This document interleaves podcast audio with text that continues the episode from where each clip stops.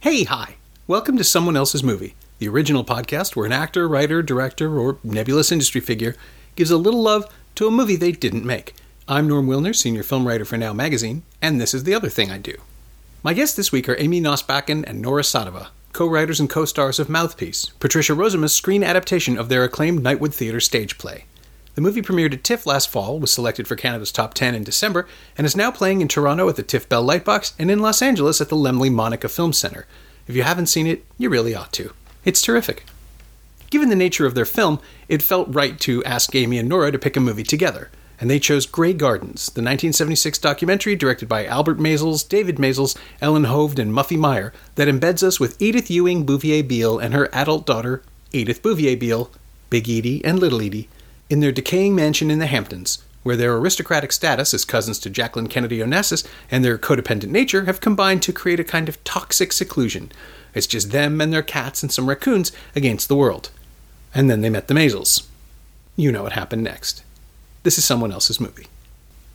We picked Grey Gardens because, well, because we were both of us were picking a film. If we were individual, we might pick different things, but together, when we were writing the play, uh, Mouthpiece, actually before the play was called Mouthpiece, when it was just a play about female relationships, and we wanted to try to capture all the different ways, the different, the the beauty and the ugliness, the dark and the light of mother, daughter, friends, sisters, lovers, the different kinds of female relationships. We drew on this quite a lot, um, both for its relationship between the Edies, but also also because the way we make theater, we don't rely, we don't lean really heavily on a linear narrative. We look at it more as a crystal, so it's many things, and you see it in this documentary. It's just kind of all at once, and you before you know it, you know these women, but nothing's really happened. and so we like to approach uh, story creation in that way, and so we kept looking back at how this was made, and we often look at music and cinema rather than other theater when we're writing plays.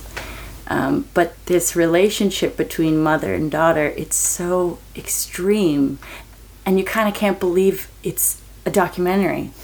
The characters are so huge, and this like incessant over and over. One wants to leave, and the mother won't let her go, but they also need each other. Is so familiar, but it's pushed to this grotesque. You can't believe, and then you know, of course, they speak in this kind of romantic um, like they're speaking like like they're speaking lines from a film or something. Yeah. The, even the tone of their voice. Well, I never and and I don't know like I I don't know. He's like just mad Oh. about that. uh, is the the mob. What is it? The the faun. What is it? The marble faun marble is faun? here. The, and then she gets right up close to the camera.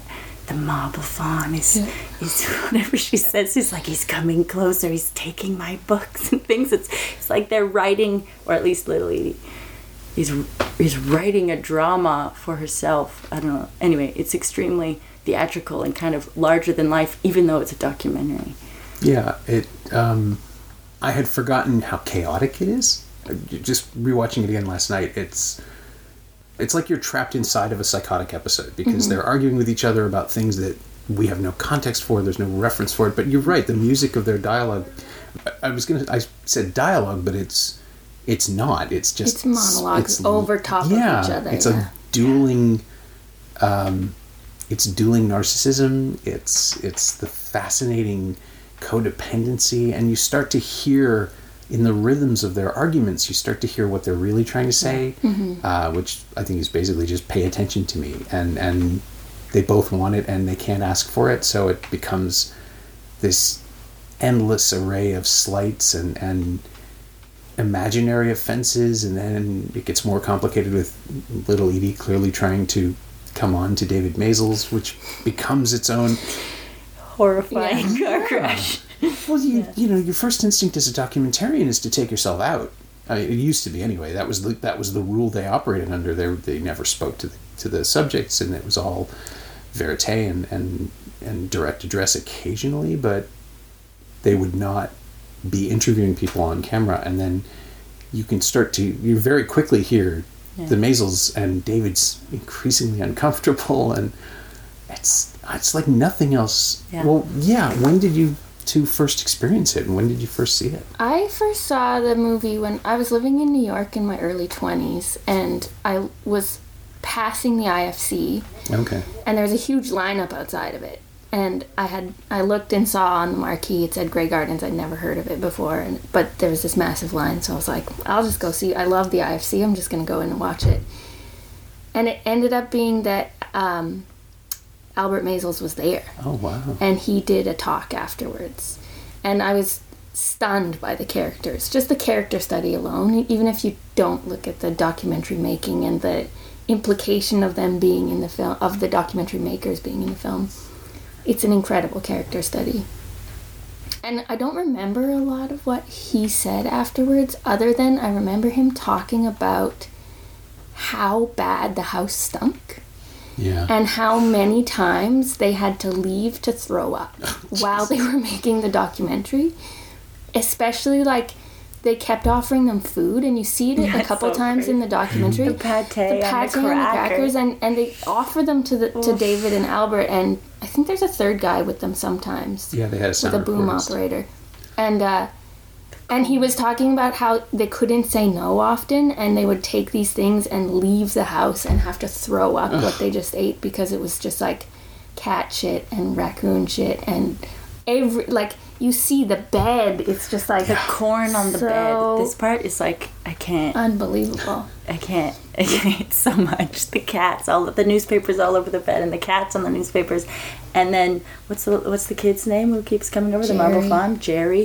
He's over there, and Big Edie is cooking corn from the bed, On a little hot. and it's lying down, and she's got the butter, and it's like, oh wow, yeah. And I think there's something about this incestuousness and this relationship that is, as I said, like there's something familiar about it, but it's pushed to an extreme. And even the way little Edie, like, it feels, and she even says it and I feel like a little girl, mm-hmm. and mother treats me like I'm a brat, or she, or she Big Edie yells from the back br- background, "You're a, I think you're a little brat" or something. But she she reminds me of myself as a child, and I think a lot of little girls used to put towels over their head, like they had long, or I did anyway, and pretended I have long hair, and and uh, she makes up the invents these stories, and the from under the window. He proposed from aunt. She keeps repeating like these romantic ideas that may or may not be true, Yeah. but it reminds. And she sings, and I used to sing like that as a little girl, like out of nowhere, interrupting, mm-hmm. and the mother going, "Sing us a number."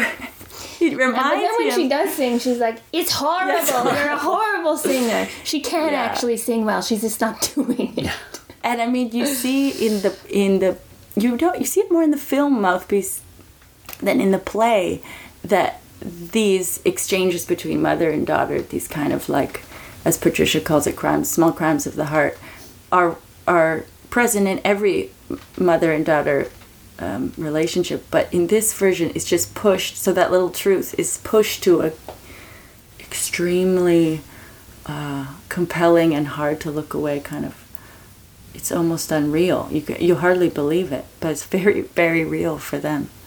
I was watching it just the other night to remind myself with two friends who'd never seen it before. Oh, how did that go? They stopped halfway and were like, "This isn't real. these are this these are actors. Like this can't be these can't be real people." There and part of it is the way that little Edie speaks. Like she says she says the thesis of the movie. It's hard to keep the line between past and present. Mm-hmm. And that just comes out of her as if there's a script. But she's she's so smart, she's so literate. She reads like she writes that what Robert Frost quote on the wall and like she's considering whether to write that one or the other one. What, what is something like we come as water and we leave like wind or maybe it's the opposite or something like that No, I think that's right. and it they were they were just having such a hard time believing it wasn't a setup. Yeah, I mean, she is performing. Oh, yeah. She's Yeah. they're both performing for the camera. It's just Big Edie. I don't think is aware of it as, as much. Yeah. um, and it is. It's just. It is. I, I, I cringe when I watch it Yeah. because these are just. It's like an archaeological find. It's like they stumbled across. the- I love the, the setup of those. time. Yeah, the the setup of the news articles at the very beginning that sort of puts them in context. Well, they are Jackie Onassis' family or Jack Bouvier, um, but they're also recluses and they've been cast out by society and everyone is trying to get them to leave. And you know if you if you if you're setting up a a comedy or a drama that's how you start. Right. you mm-hmm. establish the Right. premise. But for a documentary to just say we found this little tiny sliver of former wealth former mm-hmm. privilege and people who've clearly never considered the possibility that this isn't a tenable situation that, that that they shouldn't be living like this. They just it started and it never stopped. And so now they're hoarders and now they're they have animals running through and now they, the raccoons are taking over.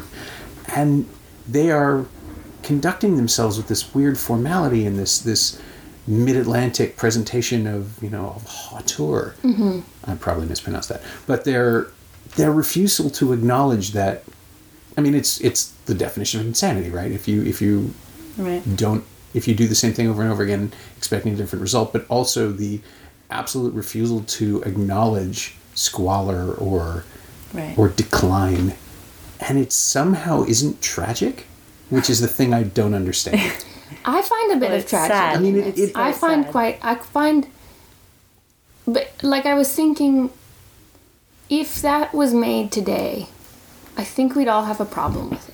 I think we'd I feel mean, like two men the- coming into the house of these women who clearly have some actual mental instability, Mm-hmm. and and flirting with them and staying around and then putting it on camera. I think there's a there is like a there's a level of exploitation that at the time because it's like an archaeological find it feels okay because it was at a time when the conversation was different but i think I think they there, there was a lot of backlash. Yeah, there for was sure. a problem. but us watching it now there's less it's like wow look at that if it was made now i'd go i don't want to see that because i find it problematic Yeah, I mean, I've seen documentaries like that fairly recently, Yeah. where like advocacy documentaries hmm. that are just so committed to telling a specific, or not committed to telling a specific story, but so committed to um, illuminating a situation that they just steamroll the Yeah. lives of the people Yes, involved in yeah. it.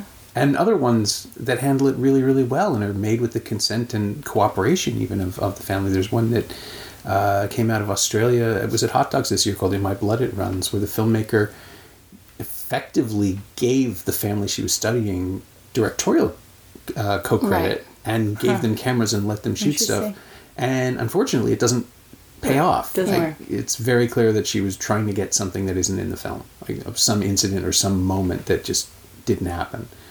But it's still it's it's more interesting as a sociological document than it is as a, a narrative documentary. Mm-hmm. And, and Grey Gardens, which has no narrative, I mean, it's it's I, when I say it's not a tragedy, I think I mean that the film never feels like you're supposed to pity them, or it doesn't lean into it. Yeah. It doesn't tell you how to feel. It just presents this Yeah. symbiotic, parasitic relationship, this codependency, and and it's functional. And somehow, that's the the thing that fascinates me that they aren't institutionalized or or uh, arrested or dragged out. They're left there by the by the community, which clearly has decided it's easier to leave them to their own devices than it is to get in there and interfere. But Yeah. it's and they're not like they're not sick. They're not. They they they seem to be immune to whatever toxins are in the animals. Yeah. Because raccoon feces is like it's lethal. if you touch that, you have to boil your hand. yeah she feeds them up in the attic. Um, Yeah. That's wonder crazy. bread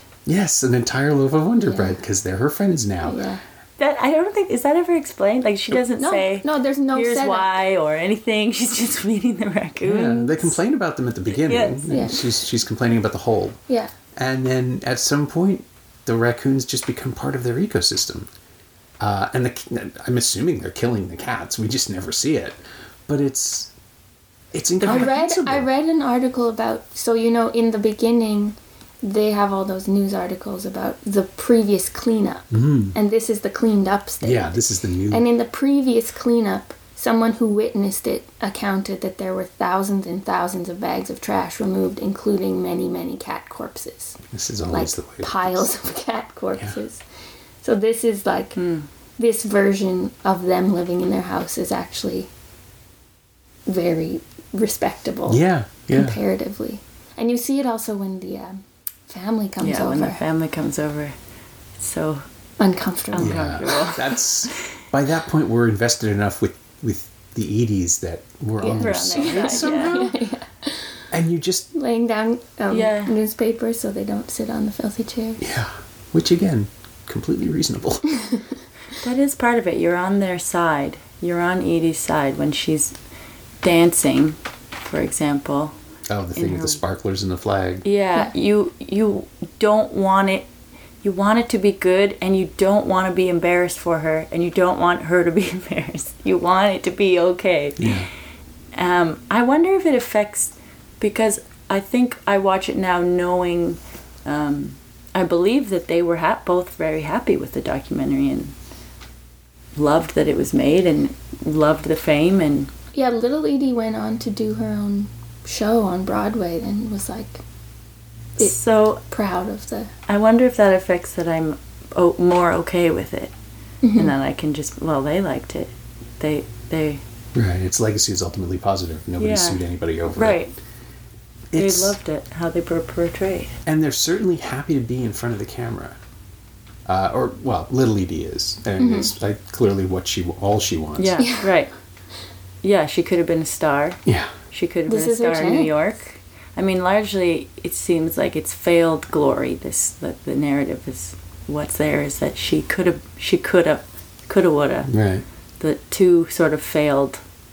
Well, I guess the Big Edie co- sort of doesn't admit. She just says she was the happiest thing, and her kids are Yeah. amazing, and That's right. She, She had the best life. Best she has life. nothing to complain about. um, but that battle over it's i mean that's really an interesting part as well as what's true or who lily claims that her mom pulled her out of new york and big e denies it for some time but then there is a time well then there's a part where she does say yeah i didn't you were getting wrinkles on your face and it was time to pull you out and then the failed uh, engagement or proposal yes. and all that it's hard it's hard to know what's true And little Edie says, I had to come home because I was sick of worrying about you. Mm-hmm. I find there's also maybe what is beautiful about it is that there is a lot of love between them, even if it is chaotic Yeah. and messy. They clearly have this very deep connection that goes beyond what we can understand from the film because they express they express beautiful things about each other in these offhand moments. Yeah. She little Edie says at some point something like, "She is really great. She is really great. I hope she doesn't die." Yes. And Big Edie has the line fairly early on where she says she's been up there for 50 years and she can't bear another summer, but she has no intention of leaving. Mm-hmm. Like that she complains about leaving, but clearly this isn't a person who's going anywhere. Yeah. And so they each have their own illusions about what's going to happen next in the relationship. And it's. And they somehow reinforce each other in subtle ways, in little Yeah. ways, over and over again. I mean, they clearly, yeah, they care for each other, and mm-hmm. they are actually caring for each other in a literal sense mm-hmm. because there's no one else. And I, I mean, it could be 1973, it could be 1943. There's no Yeah. sense of where or when true. we are. It's true. Yeah, it's and been they going speak in on that forever. just a general old timey cinema Yeah. language and voice. And singing, the songs are all Antiquated. Yeah. antiquated and the way she sings. Yeah, it's that mid-Atlantic, you know, Katharine Hepburn in the Philadelphia story kind of delivery where Yeah. everything's very arch, and you pull out yeah. your you pull out your vowels a little bit, Yeah. and it's it's uh, it's fine. We give no quarter. We give no quarter to anyone who comes by to visit us. The raccoons are lovely this time of year, and and I think that helps Yeah. a lot. I mean, if it was just a like Canadian accent. I don't know. I don't know. I don't know Be if it less- sticks. Impression. So, like- impression would be less Yeah. strong. So something like Staunch woman. yes, Oh my she God. spells There's out nothing stone. worse than a staunch woman. Staunch S T A U N C H.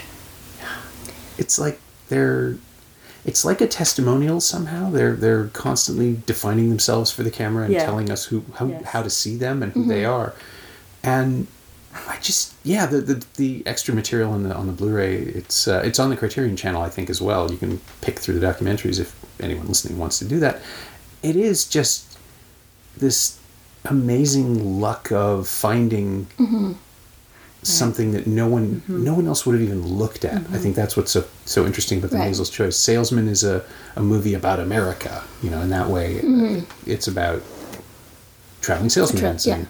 Uh, and and and an, and what is now a vanished form of life. But this is this is sort of exactly the same thing, and it makes sense that they'd be the ones to make it. But just the idea of committing to being in, in a place with these two women is Herculean. I, I don't. And apparently they spent a year before they shot getting to know them before they brought the camera in. This, So they spent a lot of time. this confuses and annoys me.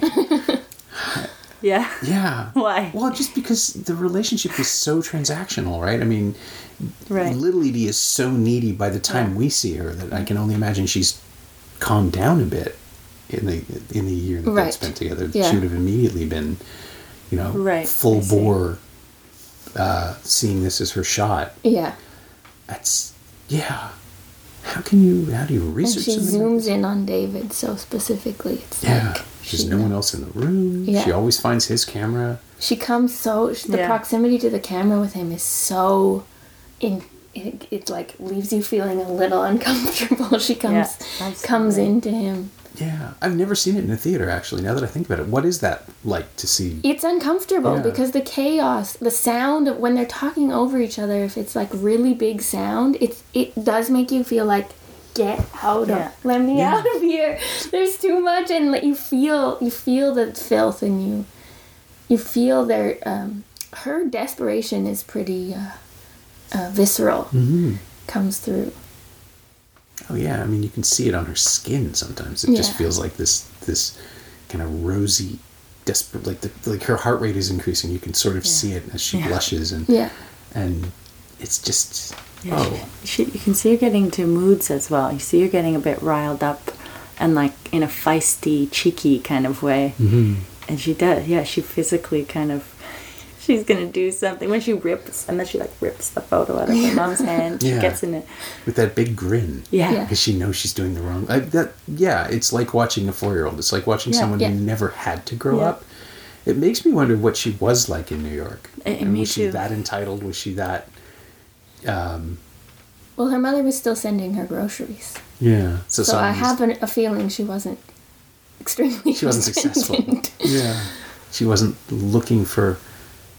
I mean, she. This is somebody who is constantly seeking an outlet, uh, a way to demonstrate herself, and and I recoil from that in real life a lot. Right. You know, we've all been to the party where there's that one person who just needs to be the center of attention, and for whatever reason, it's not happening, and he or she just tries harder and harder and harder, and uh, Edie just feels little Edie feels exhausting.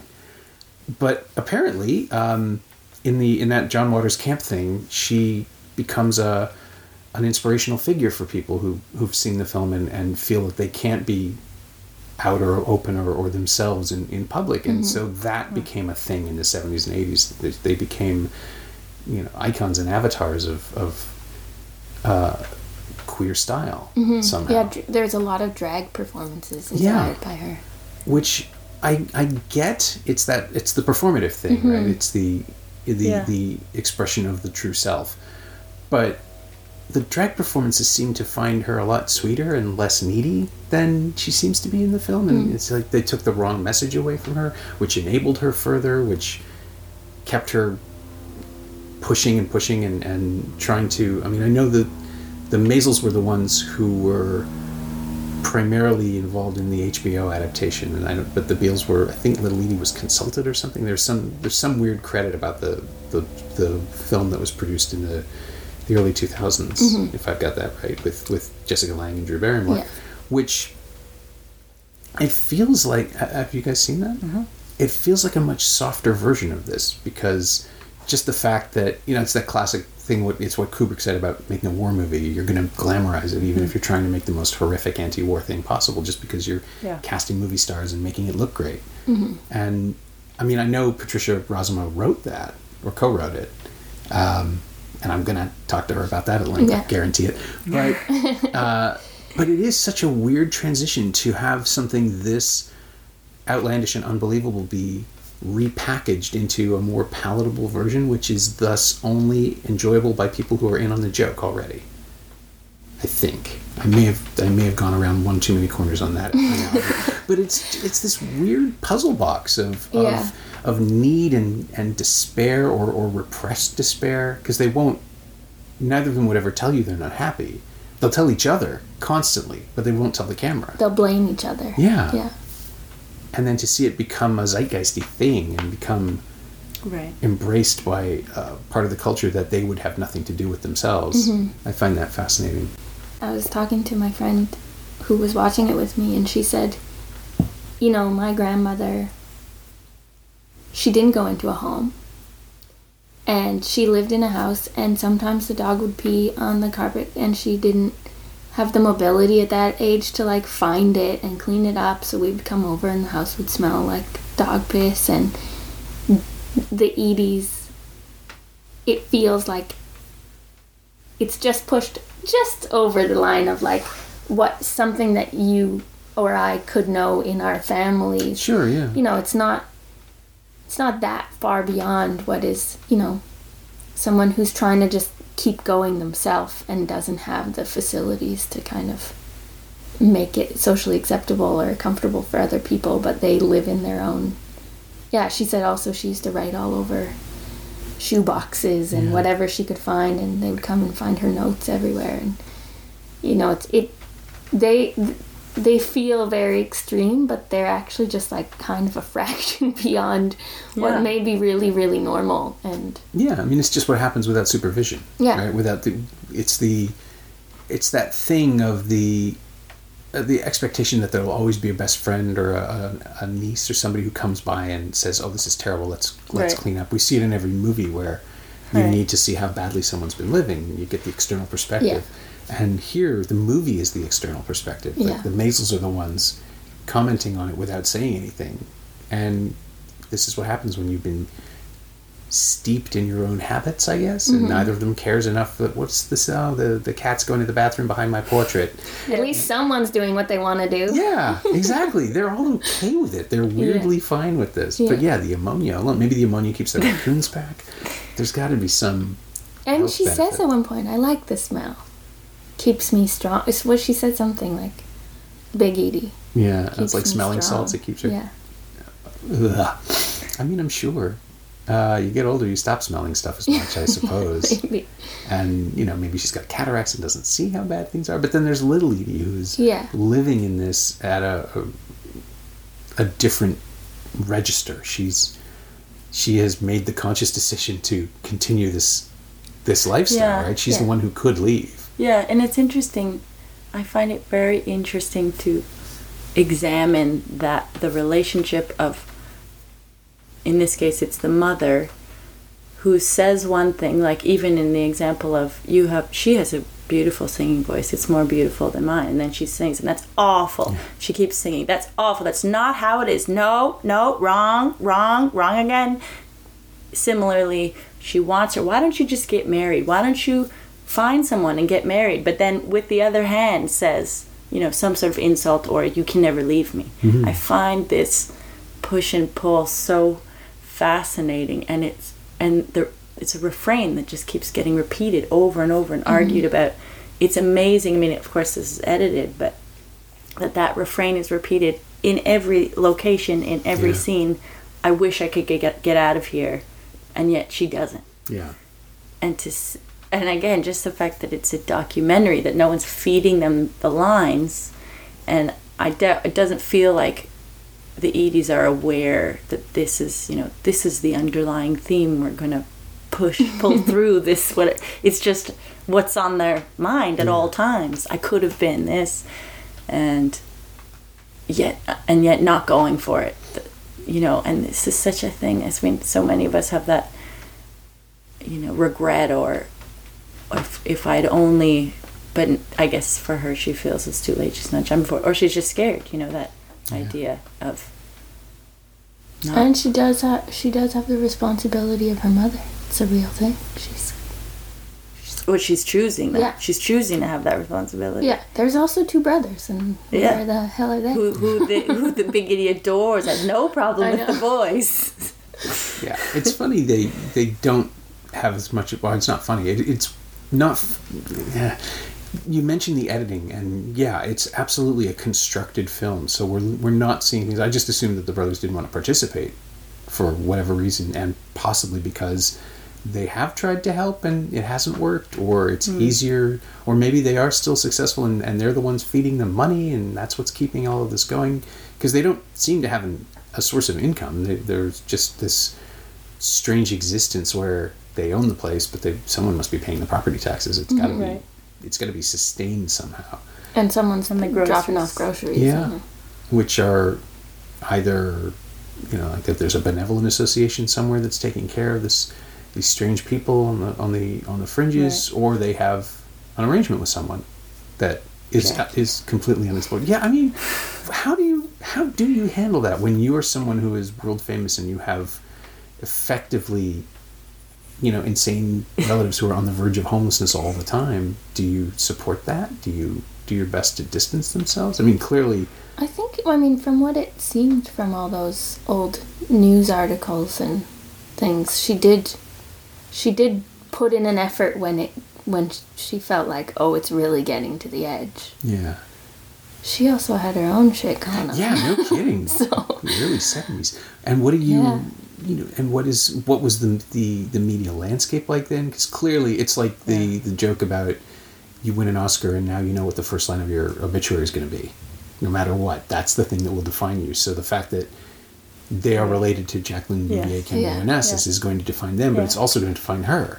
Mm-hmm. And you know, the, just the sense that they're trying to do this, this fashionable presentation, or what they think is fashionable to them, to or what will appeal to us. I'm just every time I watch it, I'm I'm fascinated by the fact that they thought going in front of cameras was a good idea. Mm-hmm. And that also hmm. going in front of the camera was a good idea because now we know them Yeah. it's narcissism is one of those things that absolutely fascinates and repels me in equal measure. Mm-hmm. Um, obviously, I'm like I'm a writer. I got into this because I figured my whatever I was saying was important enough that it should be published and put out there. So I, I, I guess I recognize some of it in myself, but just this but sense this that is a craft I mean, sure, because but what i think what you're conf- i mean what i hear is is like putting yourself putting a video of yourself doing something that's unpracticed on youtube for example okay, yeah, this this is not practice. They're just putting themselves they're just allowing themselves warts and all to be in front of the camera. And that we see a lot of today Sure. versus grow you know 20 years ago or even fewer years ago. Hmm. That i find i find i have to grapple with often. I mean hmm. it's not my generation particularly. It's one right after. Yeah, who have no shame and have no problem. Uh, I mean, you carefully craft and use your skills to write something and then edit it over and then decide to publish it versus kind of letting everything just a, yeah. I guess. I mean, there's still a performative aspect, I guess, in in what I do. But I mean, what is this? But you know, sure. these conversations are important enough that I'm going to put them into the world. Right. But the yeah the the Beales at least are being mediated. They're they're working with consciously or unconsciously. They're working with the Maysles, and it's, this is a, a study that will be filtered and refined and, and collapsed into 90 minutes. And I get the feeling they would have been perfectly happy if this had never ended. Yeah, they would be reality stars. Uh, Right, I think right. Roger Ebert true. actually said this. That was his argument that this It's was the true. first example It's of reality, Reality television. TV. That's Yeah. interesting. Yeah, in that It's they don't true. understand the contract, Yeah. that the ramifications of what they're doing. It's the thing Yeah. itself that is. That's The possibility. comparison. They also are steeped in Hollywood mythology. Like they're both Mm-hmm. raised believing that they would be famous for their singing or their modeling or their face or she Soft saying- shoe dancing. soft their hands and soft shoe dancing. They're not just everyday people who never had anything to do with being watched. They both were in the spotlight. She was a model, right? She was a The model, lady? yeah, and and a singer and a dancer and Yeah. all the things claims to be. But but I think that that kind of belief in the fact that they were worth the spotlight wasn't an accident. I It think was- also they felt they could not do anything else as women yeah, in Oh, that for time. sure. You know, Edie's oh, yeah, I like, I chose, I went to school, I went to a certain school because I thought my father would approve of that school. And I took the courses I thought he would approve of. yeah, And then went into dancing and singing.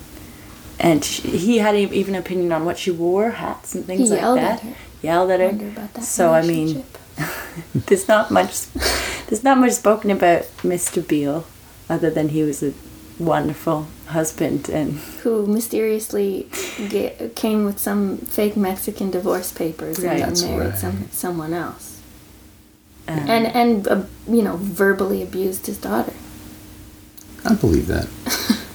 from yeah, from who the from who the Edie's are, I definitely believe Yeah. it was an unhappy household. Yeah. And maybe that's part of it too that they're they've rebuilt a happier world for themselves now that just no one else can understand.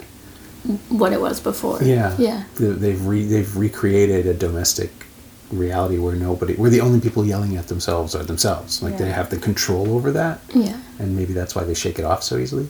and they definitely I mean it opens on her dis- on the lady describing all of you know this is the outfit for the day That's right. because uh, very much against or everyone else is very much against them that no one else understands even the gardener she's like is it okay that he saw my outfit no you don't understand they don't know In and East Hampton, in they East lynched you for wearing Yeah, red shoes yes, on a Thursday. on a Thursday. so there's this us and them It's like the beginning of an F. Scott Fitzgerald. I know. Absolutely, it, and I, f- I, sh- I think she's totally aware of that. She's narrating as though it is the opening of an F. Scott Fitzgerald novel. She, she's aware of this, yeah, how she comes off as a as a character. But what you were saying about that being the only option for them because they were women does feel like the other part of the sadness to me is that they were trapped by circumstances. They were both ambitious, smart, talented people mm-hmm. at a time where women weren't allowed to do anything. yeah, especially if you were in society. Yeah. And then they got ostracized for being too much to handle because they were women with opinions. They they both have a lot of opinions. Stunts, That's what she says. So right? That's there is a sadness to seeing them so isolated because society at that time wasn't wasn't uh, accepting of women with that much that much color in them, Yeah. and so it, it spirals into a kind of larger than life thing because they have no one to reflect it off of. But it's sad to me that that you know if they were alive today, they would probably be celebrated and or have another op- opportunity to do put their their love of literature somewhere and their love of music somewhere. Yeah, it'd be like a hipster salon thing. People would just come up with your own rant about whatever book they wanted to talk about that week. Yeah. I could see that. They would. Be, I mean, now, sure, everybody becomes a um, a cultural figure if they persist long enough. They just. You if think they're- so? If they're present in the landscape long enough, I think so. Yeah. I And if they're extreme enough. yeah, if you're if you're big enough and you refuse to go Look at away, the president. eventually, well, And he's the king of doing something wrong and then claiming he didn't do it. sure. And just till his death. Just that he did it the other day with that nasty to be working. Yeah, yeah. Somebody said, it. Just works. yeah, if you don't apologize, if you never acknowledge Just that, lie. Yeah, if you happen. can lie your way through it, if you if you never acknowledge that you're living in a hovel, Yeah. surrounded by cat urine and raccoon feces, Right. then you're a star. You're a bright shining star. You know what I was thinking about though? Because I didn't realize there were also two female directors. Mm-hmm. There's four directors. No, the, the Maysles brothers Yeah. and then two women. And I didn't I never knew that and I was like it's interesting because I then I read that only the Maysles went in the house. The women didn't. So were they more editorial? I guess they must have been more like assembling and looking at the footage and putting it together, but it would have been such a different movie if it was the two women in the house. Yeah. Like, I think Edie and Edie would have just reacted completely differently because so much of it is about seduction and performance for the man that I yeah I just wonder what the whether that was conscious on the part of the filmmakers or how that decision was made about who was going to be interacting with them. yeah. And I don't it- I don't know. But how would it have been with women filming them? Would there have been rivalries or, or I, I feel like that's highly possible. yeah? Because Edie, little Edie, I keep saying Edie, they're all Edies. Little Edie certainly feels like someone who wants her territory and Yeah. would be and would be offended by someone she didn't think she could seduce, yeah, think she Yeah. could it's appeal very to. possible. I feel that's possible. because her flirtatiousness, disturbing as it is, is consistent. Like she, Yeah. it is, it is a tactic. She may not be doing it consciously, but she is using a certain set of skills at the camera. Which, again, Yeah. I mean, I watched it on this screen and it was enough. Yeah, that's. I think also there's there's a certain set of tricks you can play as a woman. You can like think you can anyway play on men, versus you know a woman will see right through that.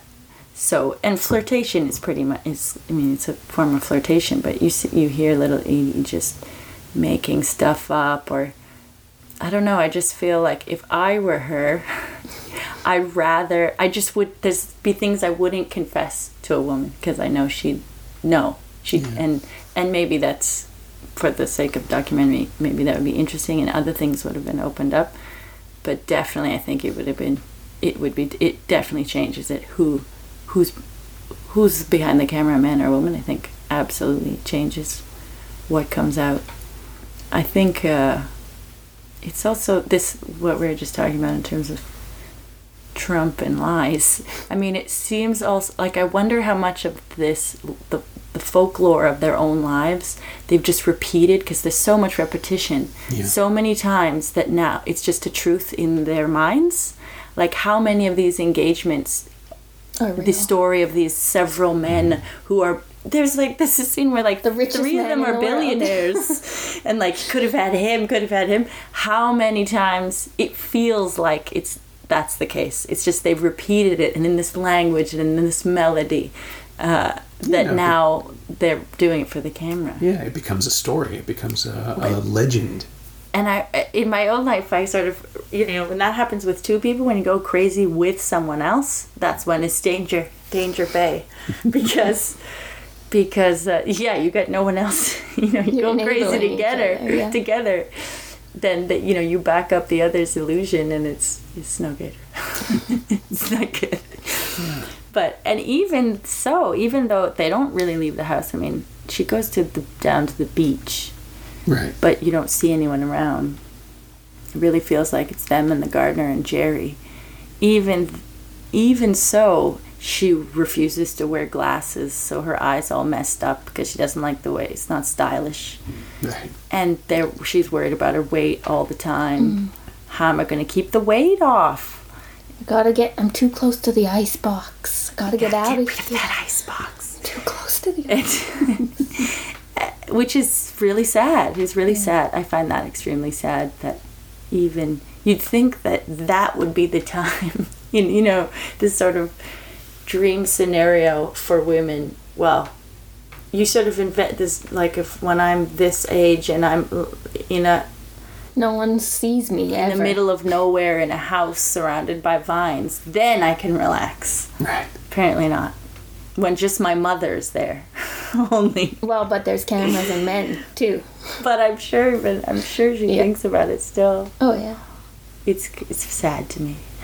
Yeah. I mean, it's I, I'm I'm coming around on the tragedy side. it's I know mean, what you mean, though. They're haunting what you mean. themselves in a way, right? They're they are their own ghosts already. This Mm-hmm. is what this is what they'll be like forever.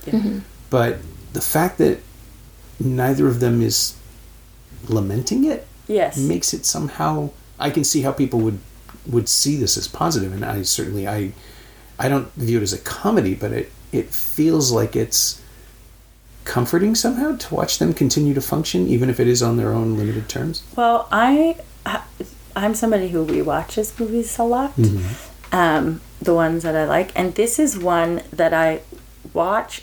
uh, Like I watch this, and I watch like Altman movies because I find them sort of. If I analyze it, they're kind of similar in that kind of fluid nature. But Yeah, I watch this activity and emotional volatility. yeah, yeah. and and that they are sort of like a crystal and Altman movies. There's a lot. There's there's a lot of different angles. Um, but I watch this as like a comfort. Okay, so what does that say?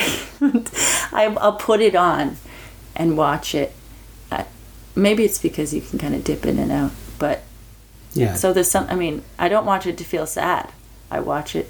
I don't know when I. Well, but isn't that also partly the like there is a romanticism to it, the the language and the scenario there, and something you've seen many Yeah. times already becomes a I don't comfort. know. It's There's like something new you find every time in Yeah. this one. I find.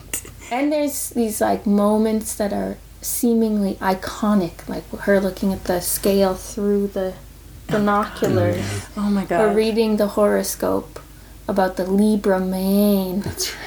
And they feel like something. I've also I- seen the movie many times, but they feel like something that are part of a larger cultural I- iconography. Hmm. Even if you see it for the first time, I think it's like, yeah. oh yeah, that It moment. does. It feels like or an old dancing. movie. Yeah. Feels like, but it's because they're recreating all that. Yeah, They're they've- taken from all the things we know, and then are those Living living living, images of Hollywood movies and radio and Yeah, they're like the book people at the end of Fahrenheit 451, just people who've memorized one book and they are the book because the book has been destroyed and that's that is their purpose. They're Yeah, avatars of the 30s, right? And Yeah. The jazz age, maybe even. yeah, the records. And the wealth.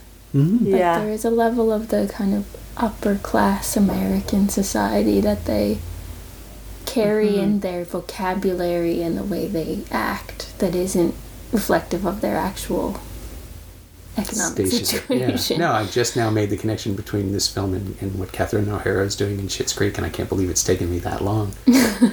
What you think? There's a direct interesting. Laura line. Rose, her affected style of speaking, yeah, I think so. I think Maybe. she probably, I mean, she's You certainly seen it. You got to someday. ask her. Yeah, Have you someday. interviewed Catherine? Uh, a couple of times over the years, yeah.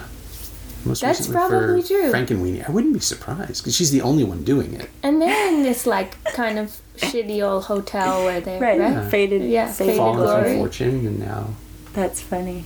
Oh. Furs. And she speaks with a. she does. I haven't seen it. I don't know. It's her sort of an it's sort of a, an antiquated um, Right. Brahmin sort of thing going Mm-hmm. on.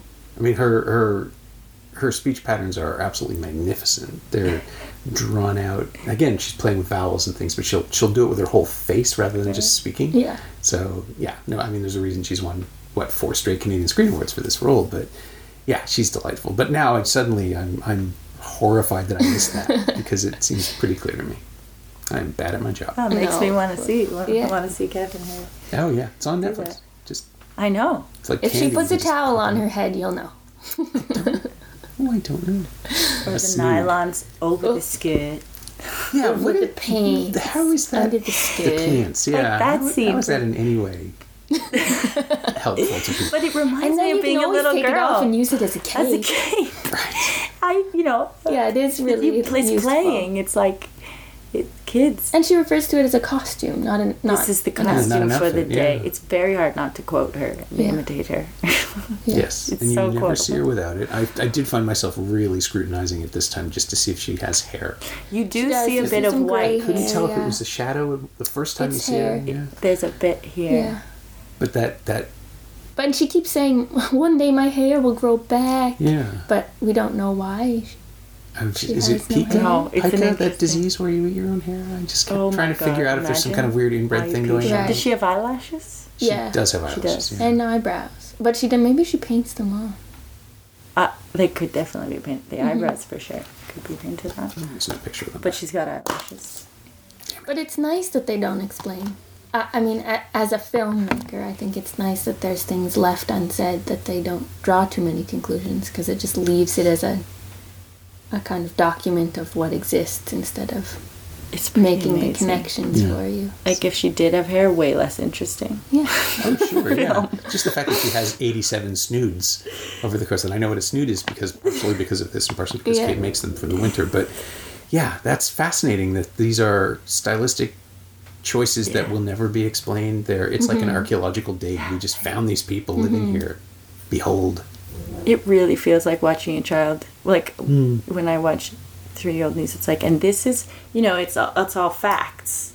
And then you put this on top, and then this goes with this, and then that's how you, that's the outfit for the day. And it's ridiculous. Yeah. Yeah, but that's how grown-ups act, right? That's how a child Yes. would think a grown-up would act. This is the way. Have you ever seen uh, Jane Campion's first film, Sweetie?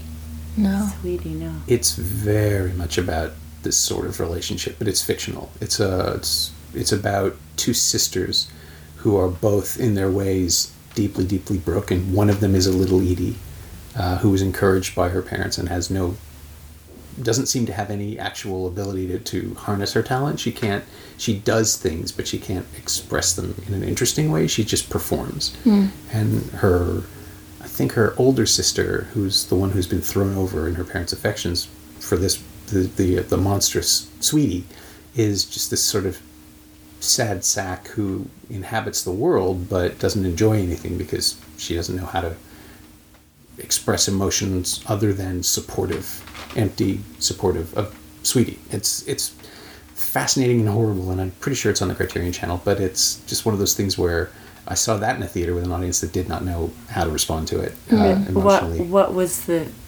what made them uncomfortable? Just discom- the, the, it was it was like sitting for 96 minutes of just discomfort. Like people just clench their bodies inwards Because But of the way wait. she's treating her sister, or because, because the way of- she. because of the the disconnect. I mean, it, it's a slightly heightened film, and so it's got very bright colors, and and I I want to say the music is semi ironically happy, but it's just this miserable family locked in a space where they're deluded them they've deluded themselves and they're alone with their own delusions. It's it is Right, the right. dark version of Grey Gardens if you can Right, imagine such a thing. Uh, but because it's fiction, because it's drama, they uh, Campion has the license to just really tease it out and make it as dark and tragic as, as the Beales refuse to be. Um, maybe that's why I refuse to see Grey Gardens as a tragedy because I've already seen the tragic version, Right. but it's a fiction. when was that made? 88, 89. It's, uh, yeah, it's been released. I think I saw it, the last time I saw it was when it came out on Blu ray, so maybe two or three years ago, but it's just, oof, it's, it's a gut punch. But there is something to that that they refuse. They refuse to go there. Yeah. They do remain to the end. They remain optimistic in a very twisted way. Yeah, no, they remain themselves, right? Like Yeah. they don't, they don't, Unapologetic. they don't crack mm-hmm. Yeah. for the camera. Yeah. Yeah. It's true. They don't break down in any real way. Mm-hmm.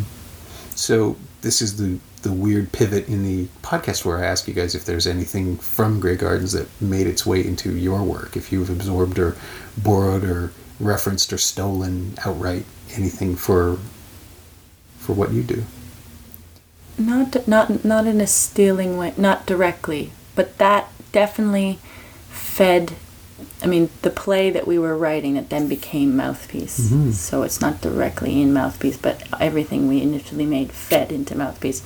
That we were trying to find the most extreme kind of push pull love hate, pin you down and push you away um, relationship. So we we we did draw from that quite a bit and we know people in our have relationships in our lives people we know who have similar relationships with their mothers or with their daughters less extreme obviously than this because they live in the real world Sure, yeah. but it's not so if you essentialize what's going on here it's it's not so crazy we see it all around us that and i don't know the dynamic obviously as well with fathers and sons or mothers and sons but the mother daughter relationship is fascinating yeah. And I think also in the film of Mouthpiece, we did really. But the, it, I guess those are directly from our lives, not directly from Grey Gardens. But the the moments where you're trying your hardest with your daughter or your mother, and it still goes i- wrong or is in the exa- is does has the exact opposite effect of what you intended it to have. Which you see so much here the kind of why don't you get married? She can never be a wife at the same time that you're that that we we tried to make very present in in the film uh, because it is such a complex relationship in in our experience and in our being in the world with other people with Oh, mothers sure, yeah. that that those layers of kind of there's a lot of beauty but there's also a lot of heavy dark complication going on Yeah, uh, the conflict. I mean, I'm sure it's between any parent and child, but it does seem specifically heightened in mothers and daughters. The conflict always seems to be that the person who knows you best is the person you're convinced knows you the least if you're the kid. And if you're the parent, it's simply a, an endless process of alienation and reconciliation and alienation. I mean, I'm hmm. sure that's, I, I know that's the case with fathers and sons and, and mothers and sons, but it's just so fraught and and then it's heightened by all the societal expectations all the th- all the roles that you're you're told you have to assume i mean that's kind of what we're seeing in Grey Gardens right the Beales are acting out the people they think they're supposed to be it's a performance of status and it's a performance of of um, I don't know. I don't even know what the other word is. Uh, courtliness, maybe some kind of weird. In Yeah. men, it would be gallantry Right. and in in the Beales, it's you know they think they're convinced they're being good hosts, right? When they're clearly operating outside The any corn in the bed. yeah. But they're trying in their way, Yes. to perform this role that's been laid out for them, mm-hmm. and I think that in, in their case, it's got more to do with societal expectations and the whole debutante thing that's long Yeah. gone mm-hmm. now. Yeah. Yeah. But yeah, is it long gone oh, I hope so. still exists I in its still- yeah, different they, form They probably have them in the South debutante balls. yeah But yeah, mouthpiece. The the film. Um, I mean, the thing that strikes me about it is how fascinating it is. Like it's a film about communication from someone who doesn't know what to say. But I mean, the character, the, the script clearly knows where it's going. But the way that we're brought into the story and the way that it it tells that story is just so like, powerful and simple, and and the visual metaphor is great. And yeah, I just, I mean, I've, it's been a while since I. I've been able to talk about it. I saw it at TIFF, saw it before TIFF, and then just watched it again a little while ago. And it's, yeah, I'm not. I don't even get to review it. Glenn reviewed it for us, so Yeah. like, this is the only chance I have. Yeah, to it talk just came about out today. But yeah, I'm I'm delighted that it worked out as well as it did, and I'm so glad people get to see it. we are too We are. Yeah. We're excited. It opens tomorrow. Yeah, and then they can watch Grey Gardens if they want to. yes Yeah.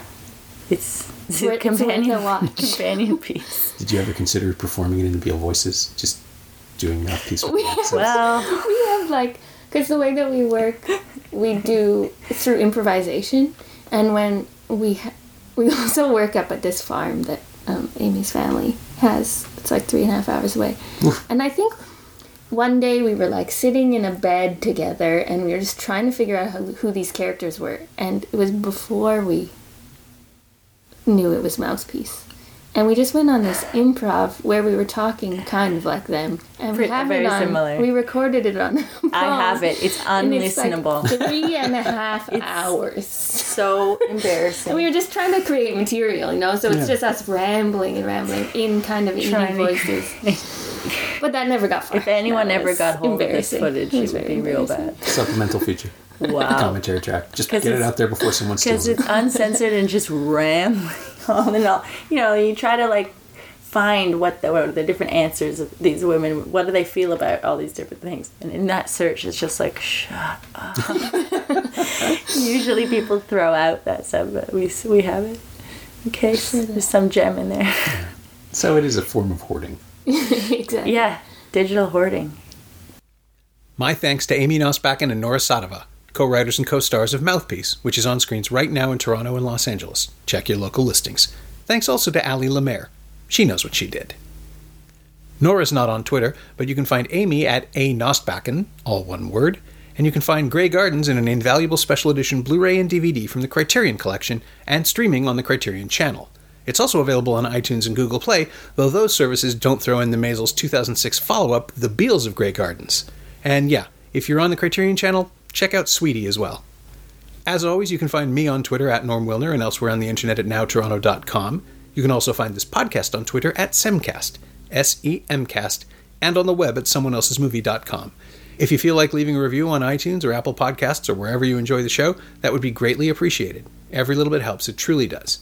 Thanks for your support, and thanks for listening.